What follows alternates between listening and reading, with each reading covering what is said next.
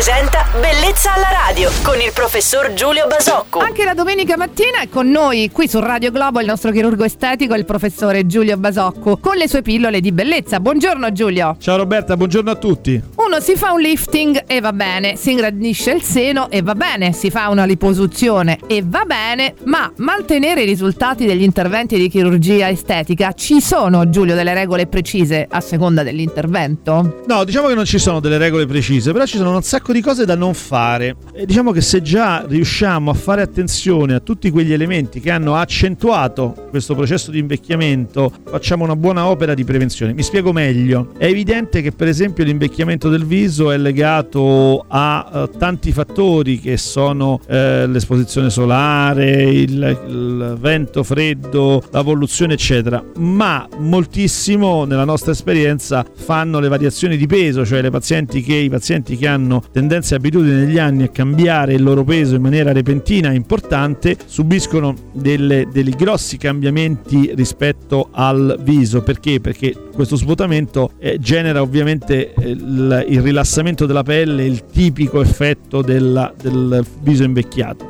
quindi un'attenzione a quegli elementi che sono tipicamente di invecchiamento della pelle eh, sono importanti. Poi ci sono una serie di procedure invece che tipicamente vengono indicate come appropriate per mantenere i risultati, per esempio nel caso del lifting i trattamenti di biorivitalizzazione con il PRP, con le cellule staminali, sono sicuramente un buon elemento per mantenere un'efficace azione eh, nel tempo dell'intervento che abbiamo, che abbiamo subito, che è stato eseguito. Giulio, qual è l'intervento i cui risultati durano più a lungo? E se c'è, durano di più sull'uomo o sulla donna? Allora, bella domanda. Diciamo che l'intervento uh, che ben condotto dura, dura, più a lungo, beh, probabilmente un seno ben fatto segue l'invecchiamento che seguirebbe un seno naturale e, e, e quindi, come dire, ce lo portiamo dietro ma apprezzandolo per molti, molti, molti anni. Uh, ma anche un intervento di lifting ha una durata abbastanza importante. Diciamo che eh, un paziente torna probabilmente nelle, nella condizione